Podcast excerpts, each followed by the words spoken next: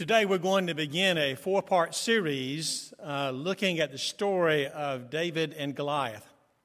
You might know there's a bestseller book out on the list by that, and I read the book, and it really did inspire me some about the series. Uh, over the four weeks, these are the themes, just to kind of give you a breakdown. I'm not going to read the story anytime in its entirety. I invite you to go to the 17th chapter of 1 Samuel and read it for yourself. Uh, today, we're going to look at the, uh, what it means to be an underdog and the overwhelming nature of what David faces and the certainty with which he does face uh, what's in front of him. Next week, we'll talk about fear, and it'll be about David's fear or that of others around him. We'll also talk about facing difficulties and what they do for us and to us. And the last week, we'll talk about resolve. Uh, where do we get the character and the ability to live our faith well for a lifetime? Today we're talking about underdogs. And it's quite a story, isn't it, of David and Goliath. After all, an underdog, by definition, is someone thought to have little chance of winning a fight or a contest. And by everybody's measure around that story, David did not have a chance. But they forgot to tell David that. Okay? You ever uh, I think about being underdogs. I, have been going to the Y a few months, about four months, and uh, some friends taught me into it several months ago. Uh, I've always done cardio exercise, but not strength building. Decided I would go and start lifting on weights, and I found out, first of all, I'm punier than I thought. How about that? It's been too long since I've done any of that, and I had a lot of ground to catch up over the past few months. But I did notice there's some people there who are very serious about it. I mean, they are strong people. Tom Miller is a part of our congregation is one of those, and he does a great job. I, I'm at all. I can't even spot him. I couldn't get it off his chest if he had to, what he lifts. But it's, uh, I think about strength and strength building. I know that I'm not one who cares to uh, compete with anyone against that. But it raises the issue at times in our life how do we face things when our own strength alone is in, inadequate? And what is it they would call an underdog, and how do we measure that? It's kind of easy to see in our story that because you have on one side of it Goliath, who by our measuring, transferring from their uh, measures to ours, is nine foot six inches tall. You have anybody that tall? I mean, the tallest man I've ever remember seeing was our Bishop Looney. He was our bishop about 12 years ago. He was six foot eight and one huge man with a huge heart, too. But that, that's as big a man as I've ever known. And he is a good three feet taller than him. I'm thinking, oh man, I would be intimidated. Wouldn't you do? I'd come about to his waistline. Now, how do you fight somebody like that? And on the other side, of course, is David, who is a young boy, a shepherd boy on top of that. Goliath is a trained warrior from youth. He's the man who has weapons with him and knows how to use them.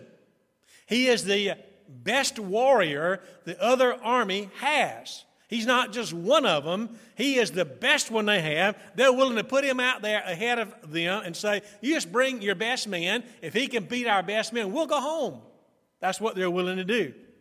But then there's David on the other side. David over here, his experience looks like this he has tended sheep. That's not very impressive. I mean, over here there's a warrior he has tended sheep. That means that he sat out there boring hours watching these harmless animals who are too dumb to watch out for themselves. He just sits there hours and hours. I imagine in the boredom, he thinks about it. He's got a slingshot with him. He had plenty of time to practice. Okay? He's sitting out there, and what he does, uh, his experience is he protects him. Well, occasionally, some predator animal might show up. I figure like most of the time, he simply scares it away. And he watches out for the sheep. Nothing impressive about David as a warrior over against Goliath. It really is a story about bullying. And just use our terms for it. It's where someone comes in bigger than others and tries to take over. Now, a few years ago, I was visiting through Macon, visiting family, and went by a gas station to fill up, and I'm pumping gas, and somebody just screams my name, Glenn Martin. I recognized that voice, but I hadn't seen this person in a long, long time. when I was 10 years, we had moved, and the person who was called my name and now walking toward me, his name was David Goss. I remembered his name. I had not seen him in 30 years because he was the bully who beat me up. He really was. I mean, he was a neighborhood bully who liked to pick on all the shorter people. And I was one of them. I've always been a shorter people. I was really short then, and I was one of those regulars that he'd take on for one reason or another. And it, usually it was just wrestling, you know. We didn't really hurt each other. And he'd come to our yard and line us all up and pick me out of the lineup. And I didn't think that was funny. But we did that. And When he called my name, I, there was something I wanted to do like this. I don't know. It just kind of, that voice brought it back for a moment. You know, I remember him. He's not that kind of guy anymore, okay? But a bully. You remember that maybe in the past? Oh, you may have been him. I'm not sure, but I wasn't.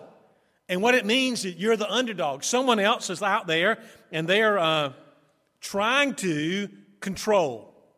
And they're taking advantage of your fears. And you're letting them. That's how bullies exist.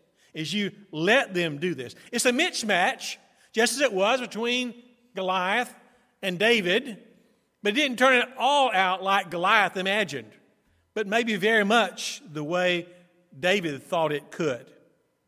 You see, what David did is he first revealed Goliath's weaknesses. He said he could find out, first of all, that Goliath was a man who was very prideful.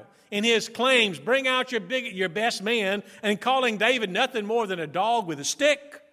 He is insulting of this young boy coming out. He does not see David as a threat.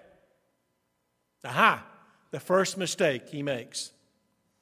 He thought that all you have is this little boy coming. David doesn't have on armor, doesn't have a sword, doesn't have a shield, and he comes running at Goliath. What could he do? He thought no more than a dog, barking his heels a little, no way that he could hurt him. What Goliath did not know, although he was facing a young boy, he had no idea that this young boy who was a shepherd had ever practiced using that sling very much. He had killed lions and other things that were predators on his uh, sheep. He did not know, in fact, that he was facing the future king of Israel.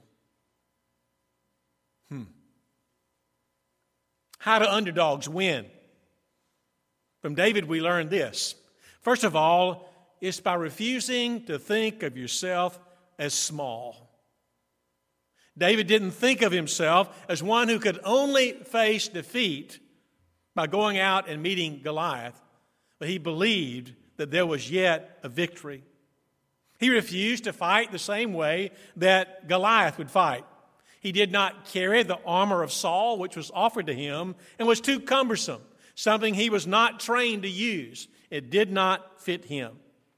A military analyst looked at the percentage of wars where the underdogs won and found this out. He said one third of the time the underdog wins. And if that underdog practices fighting unconventionally, that is not the way the other army people expect, their winning percentage goes from 28% to 63%. Get where I'm headed? Goliath thought David would walk out with the same kind of equipment and skills that he had, and he would defeat him. And David came in a different way, with a different idea in mind altogether. One counselor reading this story and being questioned about it said, You know, people like that story so much because it is about a thing that happens so rarely. That is, the underdog winning. I believe he's wrong. I believe we love this story because there are so many Goliaths in the world that we have to face. And therefore, we look for a way, a message on how we're going to make it through that experience and come out victorious. Let's think about Goliaths, not the same person, but that kind of threat in our life and where they are. I think about the, the Goliaths that Jesus would face in his life. He would face, as were others in his culture, the Goliath of the Roman Empire. That is, the people who came and controlled the nation of Israel in that day, and, and they were the political power. Uh, they could do what they wanted. They killed many an Israeli during that time of his occupation. And Jesus lived off in a fairly remote area most of his life. Only when he came to, Rome, came to Jerusalem did he find that Romans were more present. And of course, in the end, when he died upon the cross, it was the Romans' hand. But it was only as they were fulfilling what God had designed. Jesus also faced, uh, I think, another Goliath was out of the, the, the uh, religious leadership of his day. They were always trying to control what went on in terms of the temple and religious life. And one like Jesus would come in and they would either bend him to their way or discredit him. And they did not like Jesus. And Jesus had to deal with them. And it's fan- fascinating stories of the many encounters in the gospel between them. The spiritual Goliath that Jesus had to deal with was Satan himself. Remember that story of the temptation in the wilderness. I believe it reminds us Satan knew how powerful Jesus was. He knew his only chance would defeat him was to put him at the very beginning and offer him something he thought would tempt Jesus more than a hard won victory later. And he was wrong. Because Jesus also faced Goliaths. The church today faces Goliaths. In many countries, it takes the form of real persecution, meaning that Christians are thrown out of their homes, killed, churches are burned. We read about it or hear about it in the news almost every week happening somewhere. There are truly Goliaths out there in the world today, in churches, in difficult places. And yet, Christianity survives and often thrives there because they'll not let anyone put out something that is so important to them. In our own nation, I believe one of the biggest Goliaths we face collectively as Christians is that uh, misinterpretation of our freedom. We do have the freedom of religion, that is what we state, but some people believe it's a freedom from religion. And they want to say to us in our faith, yes, true, go and believe anything you want, say anything you want, but keep it to yourself. Don't tell me. In other words, what they're saying is sit down and shut up, which is the one thing that we cannot do. If our faith is going to be vital for us and alive in our nation, we cannot sit down and shut up. We're trying to offer our faith there's a different tactic being won we, for us as Christians in how we face our environment. Instead of being a people who are who deal with sin and and uh, instead of dealing when people hurt us, wanting to hurt them back, we learn to forgive. In a culture where there are people who have very little, and some would simply ignore that, we as Christians begin to help. It's a part of built into us that we respond to the needs of people in our community and the nation and around the world. We are a people winning uh, for the needs of others who went through, go through some form of injustices. We learn to share in their burdens and care for them. It's a part of our ministry as a church. If we forget what we are as the church, then we can lose the battle as an underdog. If we begin to think that we're in a, if we're in a church simply trying to survive, then we fail to be a church that can thrive as people who follow God. We're not in a neutral environment, and God can bring a victory if we pay attention, if we learn what it's like to be the underdog that He would have us to be in this world. How do we win victories over the Goliaths in our own lives? A moment, I want you to think with me. Think to yourself, what Goliath is standing in front of you today? What is there in your own personal life that looks so large, you're wondering, can there possible be a victory? Maybe something that threatens your way of life, your future, your hopes, your family, or your church family. As a saying, it goes like this, and I want you to finish it for me. Where does a 900 pound gorilla sit? What's the answer? I'm amazed how many people know that one. They really do. Anywhere he wants. I mean, who can manhandle a 900 pound gorilla, right? And we think with that that there are no choices. But instead, we find as Christians, we have a new way of looking at the world, even where there are 900 pound gorillas or Goliaths of another form. Because you and I, first of all, are a part of a new creation. We are people for whom Christ has died. And we are freed from the power of sin and death. You put those together, and we are no longer the underdog because God is with us. Let's name some of the Goliaths that people around us and maybe we experience. For some, the Goliath may be an addiction. We are in a culture that's almost an addictive culture where people get captured into some form and they cannot seem to get away on their own. We want to say to them, of course, uh, look for help. Don't try to do it by yourself. Know that victories are not usually won just in one moment of time, they're won daily. And sometimes you'll lose a day's battle, but you can continue and win the war because we must deal with that sometimes as an underdog. Addictions seem too powerful, but we can find help. For some, the Goliath may be their economic uncertainty in life. It right now has a hold on them. There are too many unanswered questions, things they cannot control. And serious choices about lifestyle are being made. And we find that God is one who does care. We learn to adjust our lives to live within the means that we have.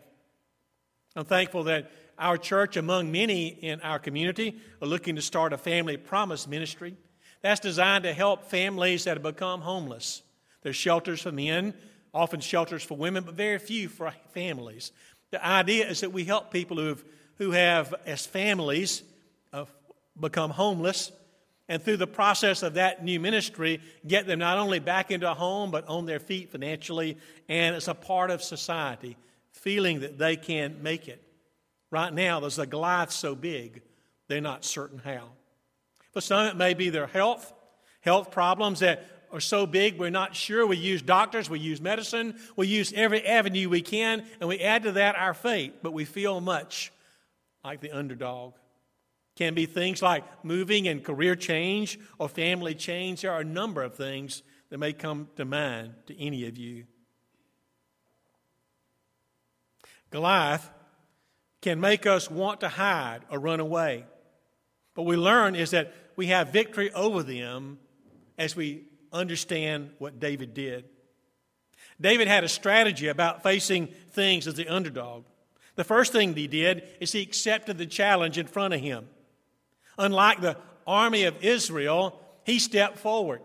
They were wondering who would go, and none of them were willing to, and there steps David into the fray.